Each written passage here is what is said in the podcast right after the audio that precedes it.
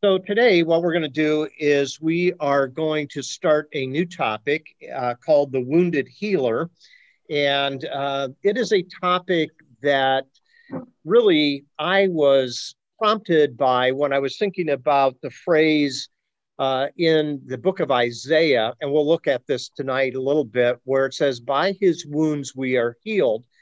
And I began to think about what does that really mean? How does it relate? And uh, in the email that I sent to all of you, you'll notice on the very back page, there's a couple of resources there that uh, I'm going to touch upon as I prepare my material from week to week. The first resource uh, is called The Wounded Healer by Henry Nouwen, and the other is called Echoing Hope by Kurt Willems. Uh, this Echoing Hope book is a new release, and it is something that I think is going to be profitable to uh, pay attention to and to uh, use as we think a little bit about how uh, the ministry of Jesus, the life of Jesus, the miracles of Jesus uh, help us in healing from some of the wounds that we experience in our own lives. So I'm going to um, put the um, I'm going to put the PowerPoint up so you can see a couple of things here. And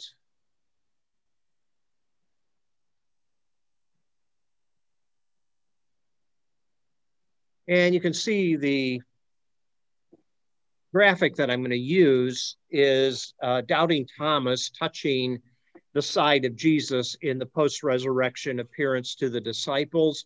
I think that's apropos. Thomas had some his own issues that caused him to doubt about the resurrection of Christ until he touched the wounds in his hands and his side, he uh, would not believe. And once he had the opportunity to touch the wounds of Jesus, he said, My Lord and my God. Now, the subscript to this title uh, slide is when we lay our wounds upon the wounds of Christ, it does not multiply woundedness, it initiates healing. And that's kind of the sub theme I want to explore and to tease out a little bit over the next few weeks.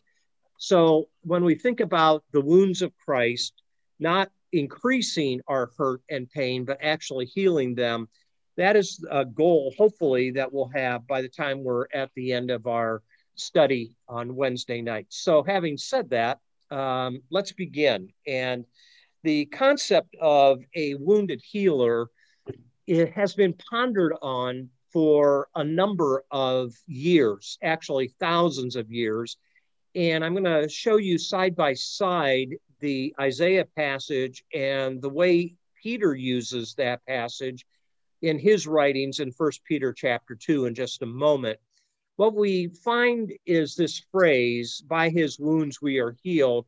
It's a part of the suffering servant songs in Isaiah. There's five different songs that are written in that context.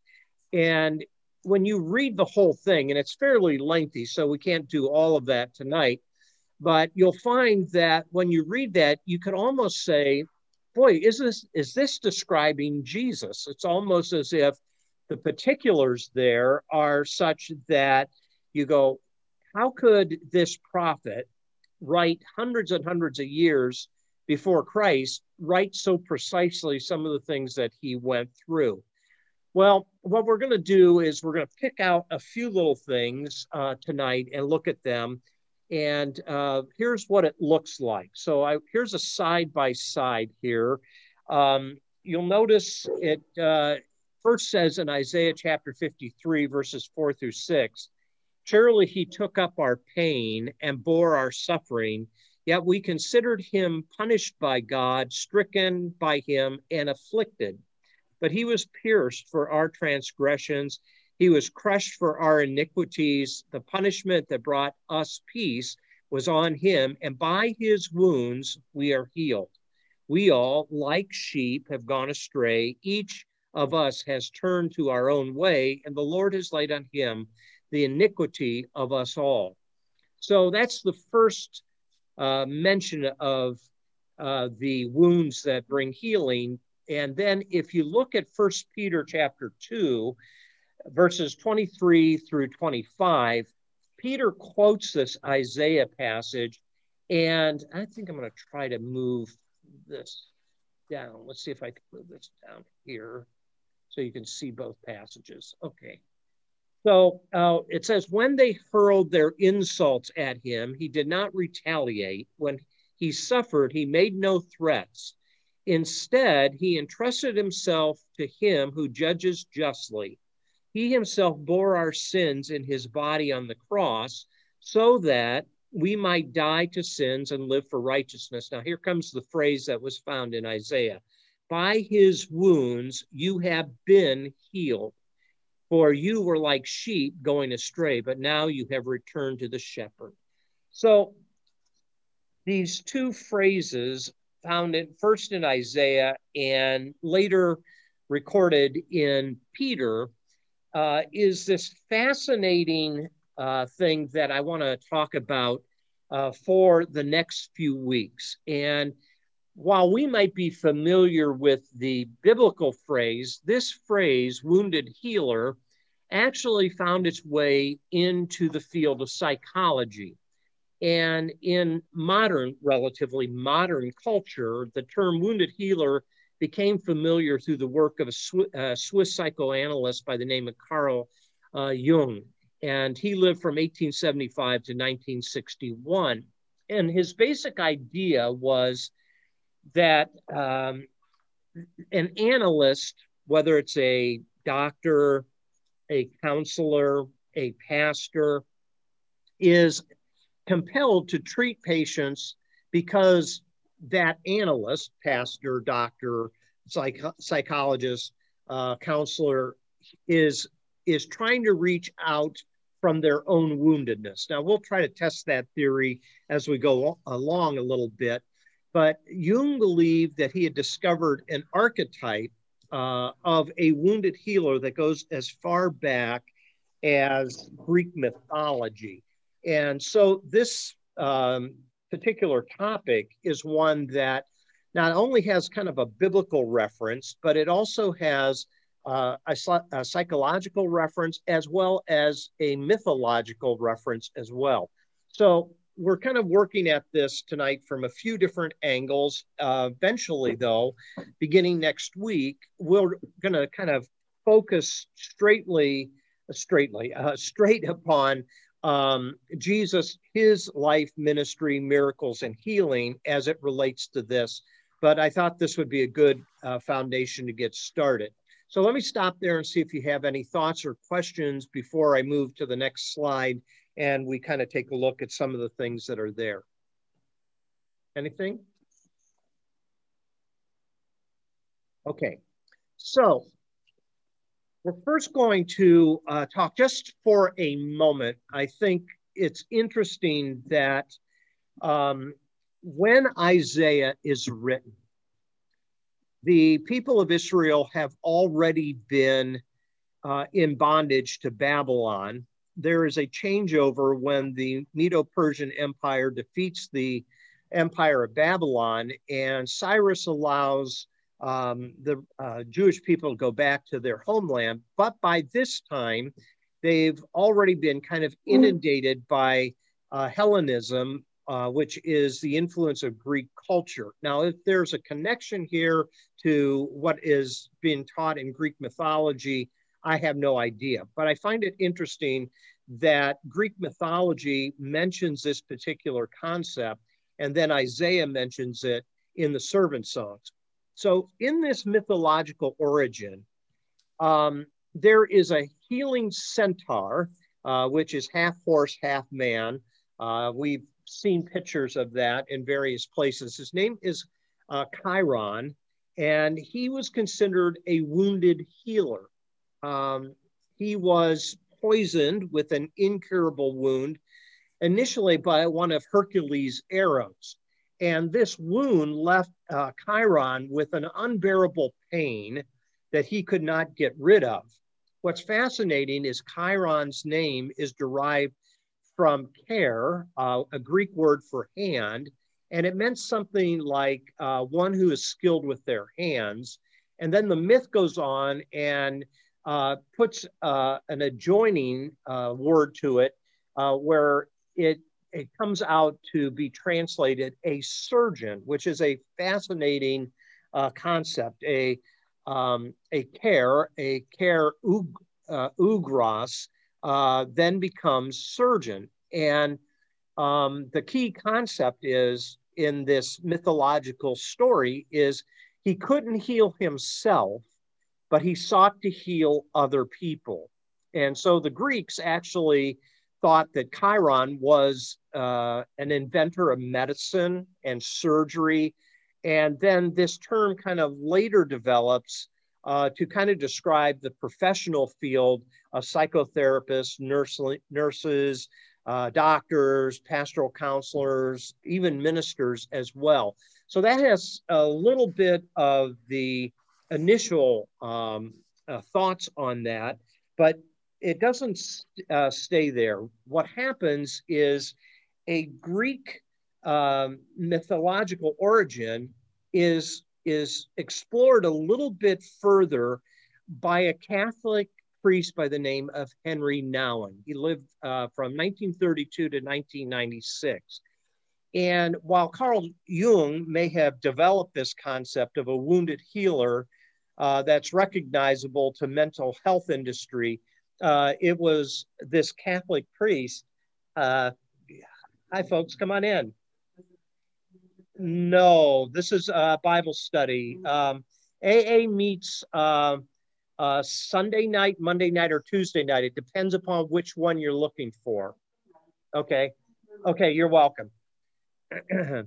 and um, and so um, it uh, where was I? Jung uh, made it a concept that's recognizable to the, me- the mental health field, um, but he was also very religious, and he wondered how faith played into this and so uh, he began studying uh, this idea of a wounded healer, not only from his um, theological education, but he began to study psychology as well.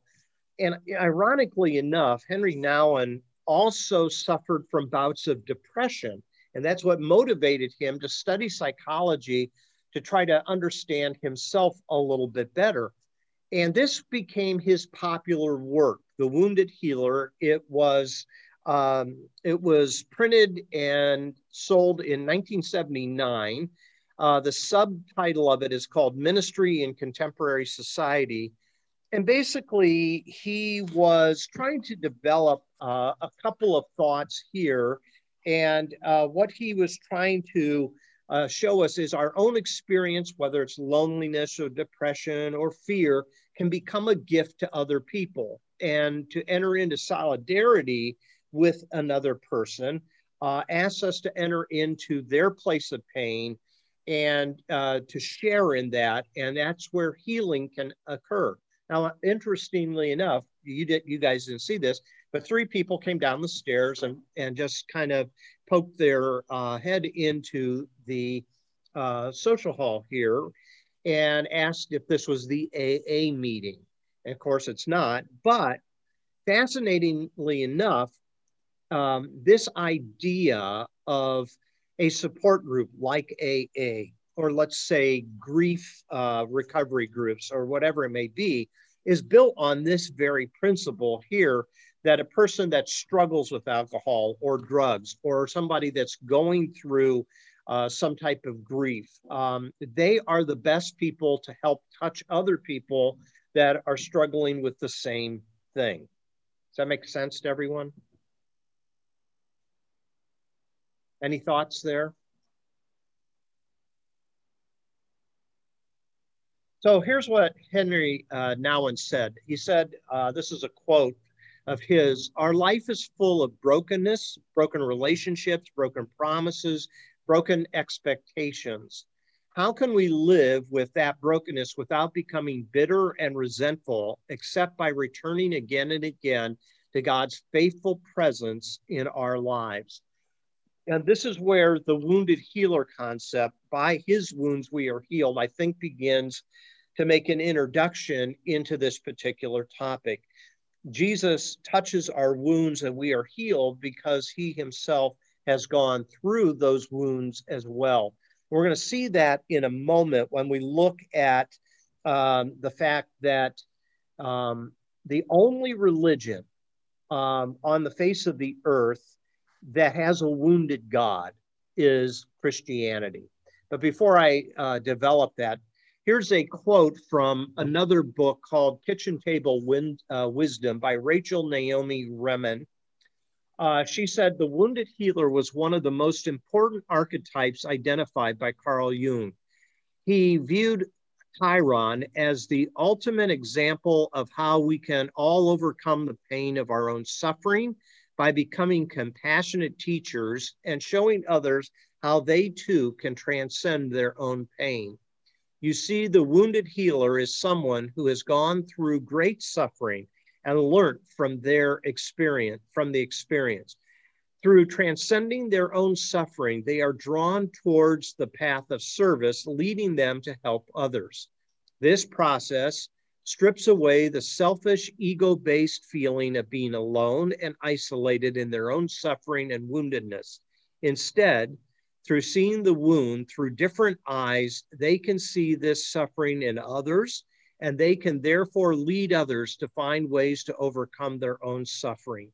Their wounds may never fully heal, as Chiron's didn't, but they can help heal the wider ailments of humanity's shared life. So I thought that was a good quote. Uh, it's from the book Kitchen Table Wisdom. Any thoughts or comments there?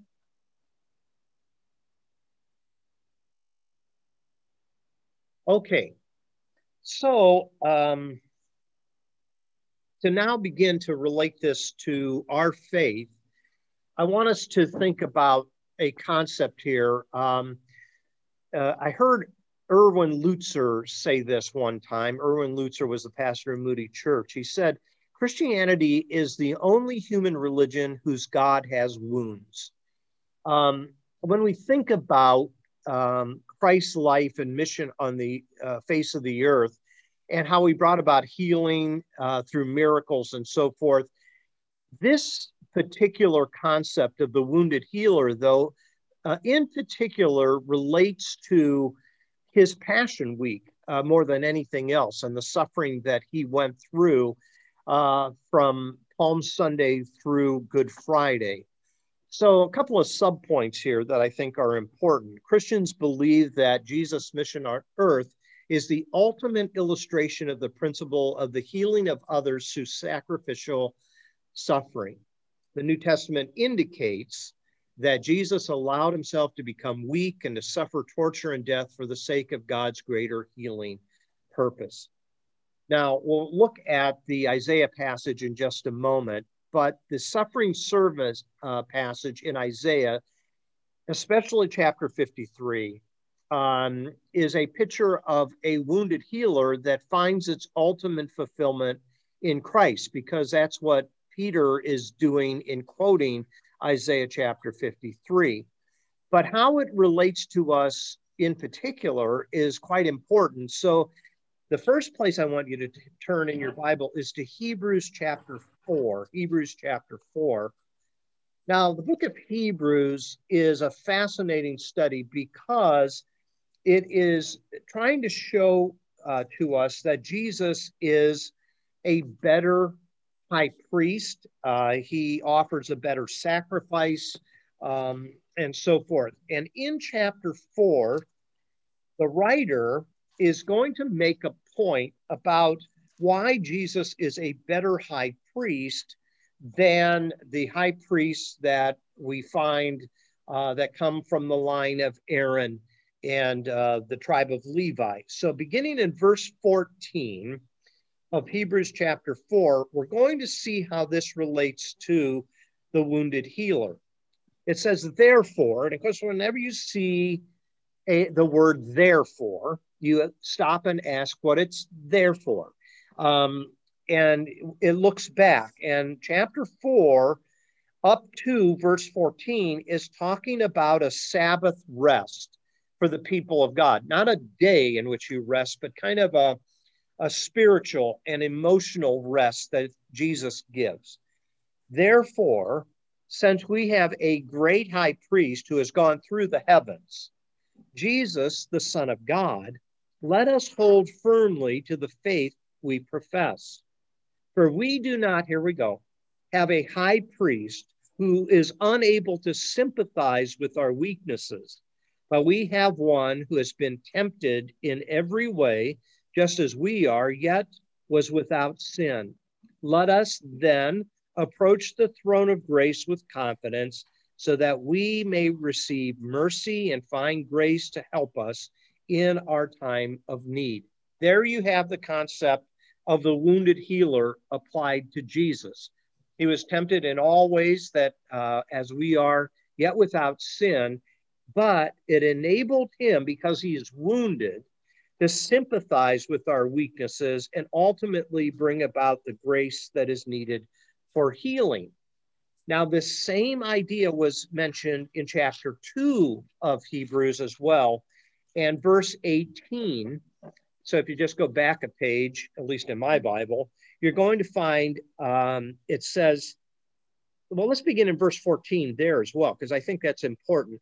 Since the children have flesh and blood, he too shared in their humanity so that by his death he might destroy him who holds the power of death, that is the devil, and free those who all their lives were held in slavery by their fear of death.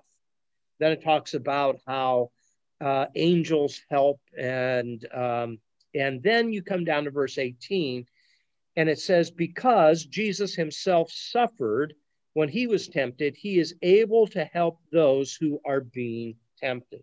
So between chapter four and chapter two, it's this idea of the wounded healer, whether it's through temptation or actual physical and emotional suffering, is able to come to our aid. And that's why he is a greater high priest.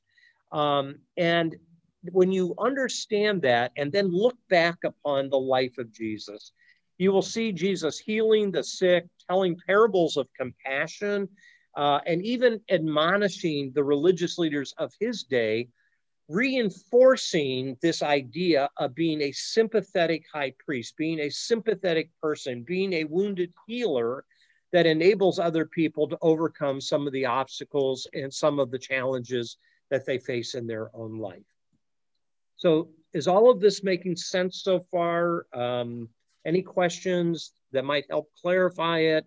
Or do you have an insight or anything like that that you want to share?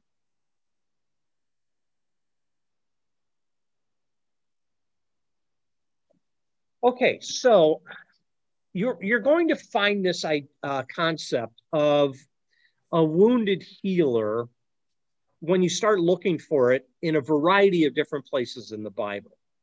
So it's found in the Psalms. So, like in Psalm 34, verse 18, it says, The Lord is near to the brokenhearted and saves those who are crushed in spirit. That's Psalm 34, verse 18. So the Lord is near to those who are wounded and comes alongside. Uh, in another place, it talks about how uh, he will not break uh, a, a, a, tender reed and so forth, that uh, God is very aware of the type of things that we struggle with in the parable uh, uh, that Jesus tells in Matthew 25, uh, he concludes after he basically chastises through this parable the religious leaders of his day for not coming to the aid of people who are in their need.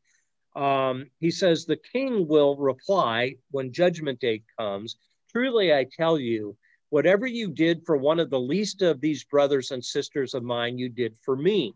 In other words, you are walking in the way of the wounded healer when you reach out and you try to touch other people in their woundedness. Um, I think that we're meant to identify here with the Lord when we see other people uh, who are weak, traumatized, struggling. And when we are wounded healers, um, we are not only to see Jesus in them, but that's one way that they begin to see Jesus in us too. Um, and so um, you think about the stories that Jesus told. Uh, he often said we are to love our neighbor as ourselves. Uh, but when he told the story of the Good Samaritan, and we're all familiar with that story, it's found in Luke chapter 10. It's the story of one coming to the aid who is physically wounded. Uh, he's been beat up along the path. All these religious leaders pass by. Um, they look the other way. They don't help him. But a Samaritan comes along. And a Samaritan picks him up and takes him into town and pays for some accommodations and asks the individual uh, to take care of this individual, nurse this individual back to health, and so forth. And maybe what we might miss in that story is the fact that this is a Samaritan. A Samaritan is a person that carries wounds. They are hated by the Jewish people in Jesus' day. They're considered half breeds. Um, Jews would go around the territory uh, when they're traveling down uh, from Judea up to Galilee. They wouldn't even pass through Samaria. That's why the story of Jesus talking with the Samaritan woman at the well in the region of Samaria is so surprising to the disciples. Um, they are wounded um, emotionally, they are wounded um, in their identity, they're wounded in their self esteem and self worth because of the way that they are looked down upon. But Jesus makes a Samaritan the hero of the story. And here is one who has been wounded, no, not physically, like the individual that's been accosted on the road, but emotionally. Um, he is an individual that, in his woundedness, identifies with this individual laying alongside the road and um, and and picks him up and begins to nurse him. So that's an angle to the story that maybe we haven't thought of. He is a wounded healer. He is an individual who has been wounded himself and he reaches out to help others. Some thoughts on that at all?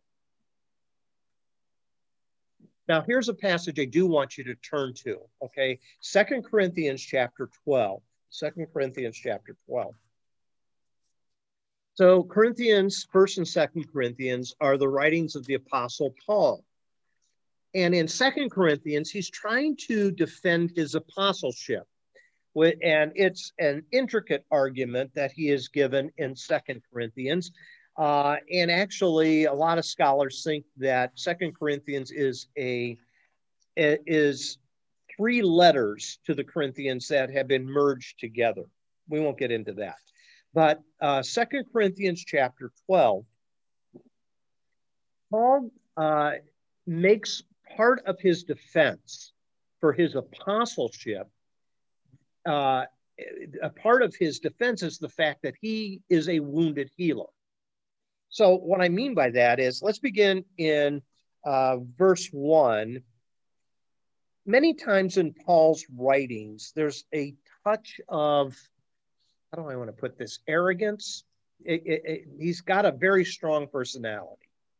And he is an individual that is a doctorate in theology, being a rabbi and all that type of thing. Um, and there's a lot of things that he could boast about. But in chapter 11, uh, he talks about his sufferings. He boasts about his sufferings. Uh, maybe we should read that chapter, but we won't. We won't. We don't have time to do to go all through that right this second. But his conclusion after he boasts about not his education, not his position, not his wealth, not his family of origin, but his sufferings, he then says this, beginning in verse 1 of chapter 12 I must go on boasting.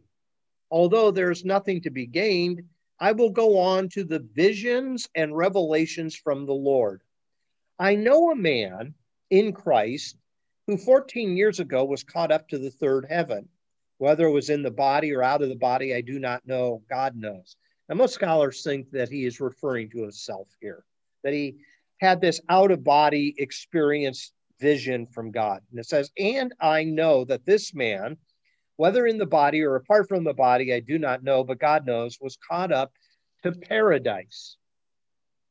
Uh, he, it's, he heard inexpressible things, things that man is not permitted to tell. I will boast about a man like that, but I will not boast about myself except about my weaknesses. In other words, he's he's referring to himself uh, as kind of in the third person, so that he's not boasting about this experience, but what he will boast about is his weakness. He says, even if I should choose to boast, I would I would not be a fool because I would be speaking the truth, but I refrain.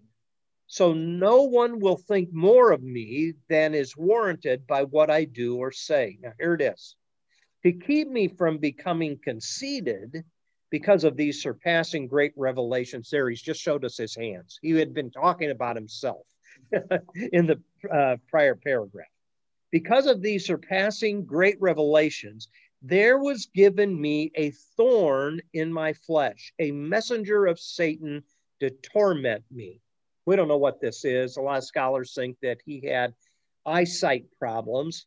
Um, whether that's true or not, I don't know. Their case is kind of built on the fact that he had to have an amanuensis secretary uh, write his um, his letters for him. Uh, he didn't write them with his own hand, so you try to piece that puzzle together. Nonetheless, he had some woundedness of some sort uh, to keep him from boasting and being conceited. Now, verse 8 Three times I pleaded with the Lord to take it away from me. I prayed, God, take this away. God, take this away. God, take this away.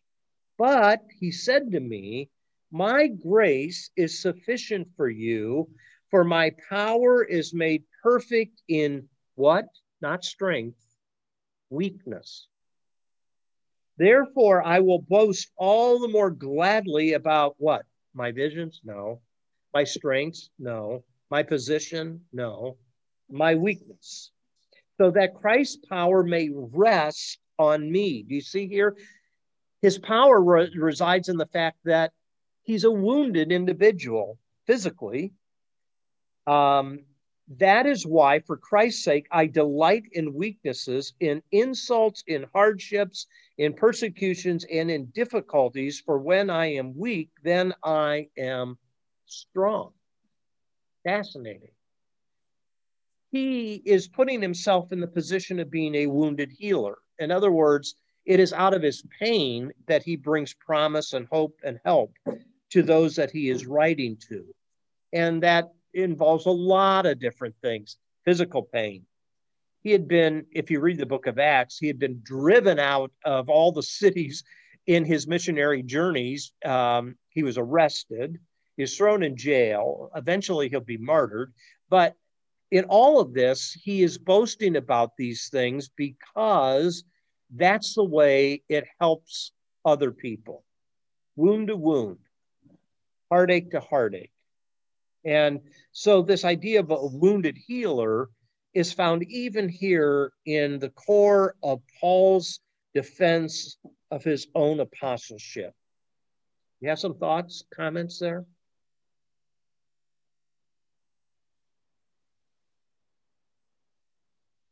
Okay, so as we move on, we might say that wounds help heal the world. What are some of the wounds that heal the world? In some mysterious way, our wounds and even our sadness has the power to help and heal other people. And they are at the center of how God desires to work in us and then through us. And you'll notice here a couple of th- uh, thoughts. Both Isaiah and Peter suggests that the suffering servant or servants, plural, because we don't know who Isaiah is really referring to in his passage, but they are the key to the healing of the world. So uh, Peter says it this way that Jesus bore our sins in his body on the cross. In other words, Jesus' death, his wounds, does something. And the common way that we put it in theological parlance is it atones for something. It it it pays for something. Uh, it provides something, uh, forgiveness and salvation, that type of thing. But it's the gist of his death uh, that helps restore something that mankind has lost, and that's their relationship with God. And so we might ask the question where did Peter get that idea? Well, I already showed you my hand earlier in this Bible study. It is found in the book of Isaiah. So turn now to Isaiah chapter 52. Isaiah chapter 52. And I just want to show you here that there are several different uh, songs that have been written. This is poetry as well as prophecy that Isaiah is giving. Um, and then what he is trying to do is, is strengthen um, the readers. And we know this because in verse 1 of chapter 52, it says, Awake, awake, O Zion. Zion's another word for what? Jerusalem, all right? Clothe yourself with strength. Put on your garments of splendor, O Jerusalem, the holy city. So, at the core of all this is trying to provide strength for the people through all the things that they have gone through when they were deported, uh, they were uh, taken captive by the Babylonians, and so forth. Now, as part of his strength, beginning down in verse 13, it says, See, my servant will act wisely. Now, the key question that um, scholars wrestle with is who is he talking about here? Some people think that he's talking about himself. Other scholars think that the servant is talking about the entire nation of Israel. And then others, because Peter applies it to Jesus, thinks that it's messianic in nature and that is talking about Jesus um, hundreds of years before he goes through these things. Um, but he says, See, my servant will act wisely. He will be raised and lifted up and highly exalted. Just as there were many who were appalled at him, his appearance was so disfigured beyond that of any man, and his form marred beyond human likeness. So he will sprinkle many nations, and kings will shut their mouths because of him. For what they were not told, they will see, and what they have not heard, they will understand. So he begins to relate now to this servant that is so wounded, it's almost as if he he can't be looked upon. Have you ever seen wounds that are so severe you have to turn away? You just can't look at it. Then you come into chapter 54, uh, 3 rather. And then now here, I want you to listen to some of the, the words, and you can see why scholars, some scholars have taken this and, and jumped it straight to Jesus because of the way it's described. So, um, verse 2 of chapter 53 says, He grew up before him like a tender shoot, like a root out of dry ground. He had no beauty or majesty to attract us to him nothing in his appearance that we should desire him. He was despised and rejected by men, a man of sorrows and familiar with suffering. Like one from whom men hide their faces, he was despised, and we esteemed him not.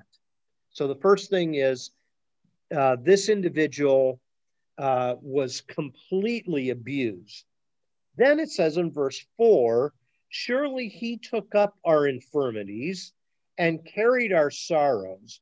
Yet we considered him stricken by God, smitten by him, and afflicted.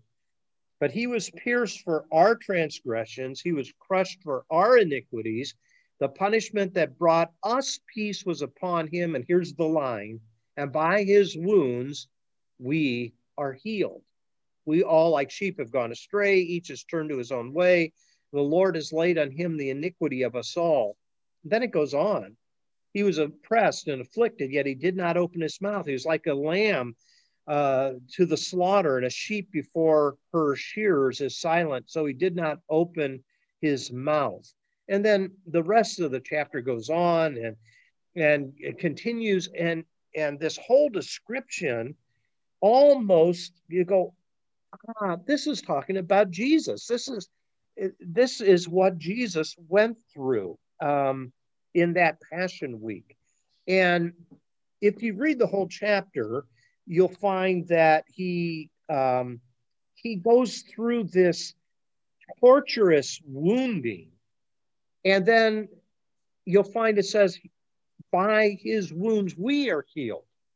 So we don't know exactly. That's what we're trying to tease out. How does that work?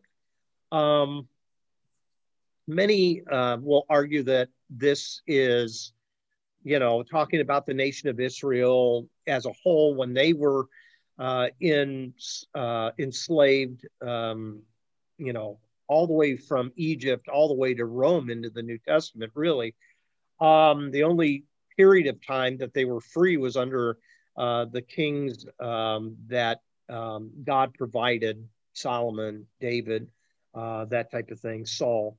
Um, but I want you to notice something in this passage it talks a lot about wounds, but it never says he dies.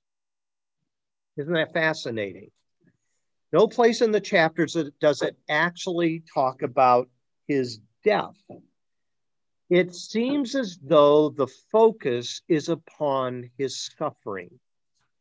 And that seems to be the emphasis of Isaiah. Peter will take it a little bit farther and he'll take that quote and he'll apply it to Jesus' death on the cross, but not Isaiah. It's talking about suffering. Um, doesn't actually talk about him dying, although there's a hint to the fact that he uh, will will die. Verse 9 of chapter 53 He was assigned a grave with the wicked and with the rich in his death, though he had done no violence, nor was any deceit in his mouth. Um, eventually, he dies. Did he die from these wounds? It doesn't actually pinpoint the moment like Jesus when he hangs upon the cross and he says, he breathes his last and he says, It is finished. But it's implied that this leads to his death, but it never actually says he dies. It only says that at some point, this servant will be assigned a grave with the wicked. Is it because of these wounds or is it later? Isaiah doesn't tell us. Um, again, verse 12, though, hints at it. Therefore, I will give him a portion among the great. He will divide the spoils with the strong because he poured out his life unto death. Is that now with all these wounds, or is that the totality of his life? And he was numbered with the transgressors, for he bore the sin of many and made trans, uh, intercession for the transgressors. So it's a it's a difficult passage to figure out who he's talking about. Is Isaiah talking about himself uh, at this point? Um, is he anticipating his own death? Is he talking about the nation of Israel? Is he talking about Jesus? Now, ultimately, the New Testament writer Peter will look back and say, This applies to Jesus. Of course, the New Testament writers do that. They will take portions of the Old Testament and they will apply it to their situation. Um, but, you know, it doesn't necessarily mean that it's a one for one prophecy fulfillment necessarily. Uh, sometimes it is an allusion to a particular passage, and then it's changed up just enough to see that the New Testament writer is trying to use this to make an argument uh, within his own context and his own situation. Okay, that's a lot. Boy, that's been a mouthful. Um, any thoughts, comments, or questions that I can help clarify this? So all I'm trying to get you to understand at this point in this introductory uh, study is there is something about woundedness that God uses in his overall mission uh, on earth to heal people from their suffering and their wounds. So that brings us now to the suffering Savior. So you have a suffering servant in Isaiah. Then you have a suffering Savior that uh, Peter talks about in the reference that we already read. So, First Peter, the whole book is about suffering, um, and there's a reason for that. Uh, uh, First Peter is written to a group of Jews that are called diaspora. They've been dispersed out from their homeland and they scattered. And uh, di- the diaspora Jews uh, that he is writing to wonder if uh, they did something wrong because they're suffering. And I like the way the old King James uh, uh, translates parts of First, uh, First Peter. Uh, the old King James says, "Think it not strange when various trials come upon you. Think it not strange. Think it not strange. In other words, don't be surprised when certain uh, issues and sufferings come upon you.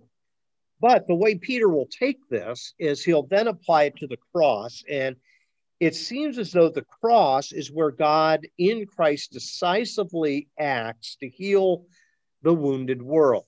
Now, it will take time, but that's one of the things that Dietrich Bonhoeffer talked about uh, in a book called God in the Manger Reflections on Advent and Christmas. He says, Human beings become human because God became human. In Christ, the form of human beings before God was created new. God created humans. And when we look to Jesus, we see kind of the prototype of what uh, God wants humans to be and humans to do. So um, the rest of this study is going to be primarily uh, talking a little bit about um, uh, the life ministry and eventually the death of Jesus as the way um, the uh, God heals a wounded world. And um, this, I was so surprised because this this wounded healer uh, title is something that's new to me. I had never heard it before. I had never heard of this book by Henri Nouwen called The Wounded Healer. I did not know that Carl Jung used it.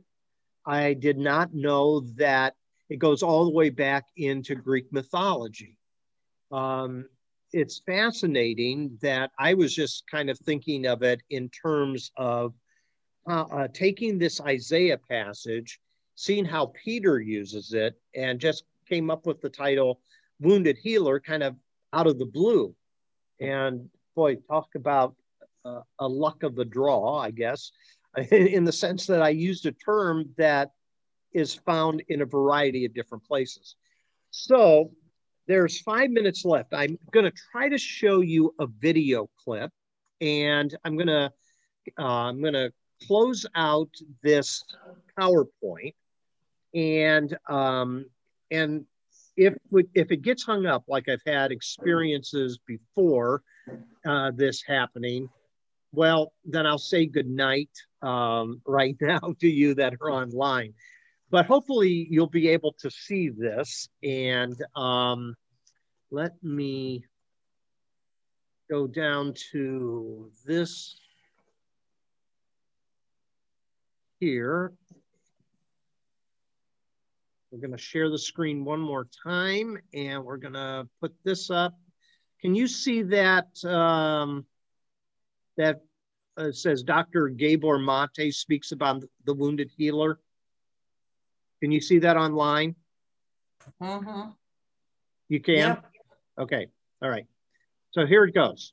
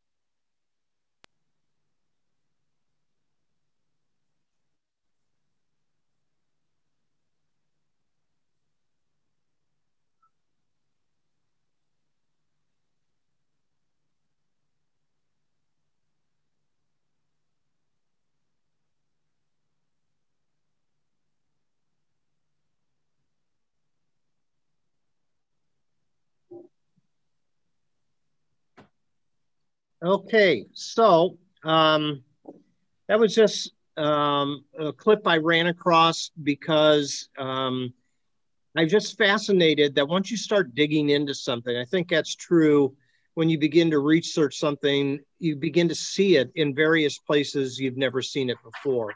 And so there are these places that, if you keep your eyes open, that draws upon this concept of a wounded healer and uh, we might say that Jesus is the pioneer of that. And um, that's what we're going to tease out a little bit more in the weeks ahead. Okay.